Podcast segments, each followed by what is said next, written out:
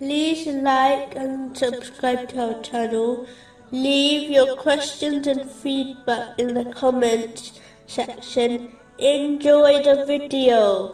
Continuing from the last podcast, which was discussing some characteristics Muslims should adopt or avoid if they desire to advise and guide others correctly. Chapter 12, verse 108.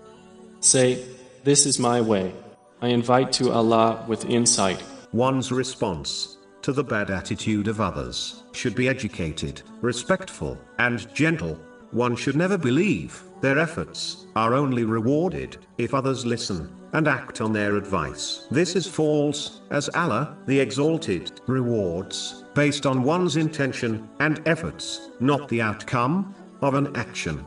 This is confirmed in a narration found in Sahih Bukhari, Number 1. Every Muslim openly declares that they desire the companionship of the Holy Prophet Muhammad, peace and blessings be upon him, the other holy prophets, peace be upon him them, and the companions, may Allah be pleased with them.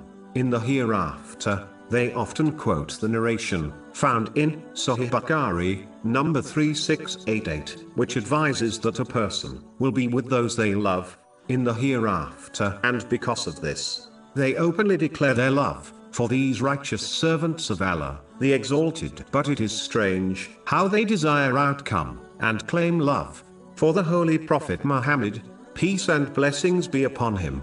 Yet, they barely know him, as they are too busy to study his life, character, and teachings. This is foolish, as how can one truly love someone they do not even know? In addition, when these people are asked for proof of their love for the Holy Prophet Muhammad, peace and blessings be upon him, on Judgment Day, what will they say? What will they present? The proof of this declaration is studying and acting on the life, character, and teachings of the Holy Prophet Muhammad, peace and blessings be upon him.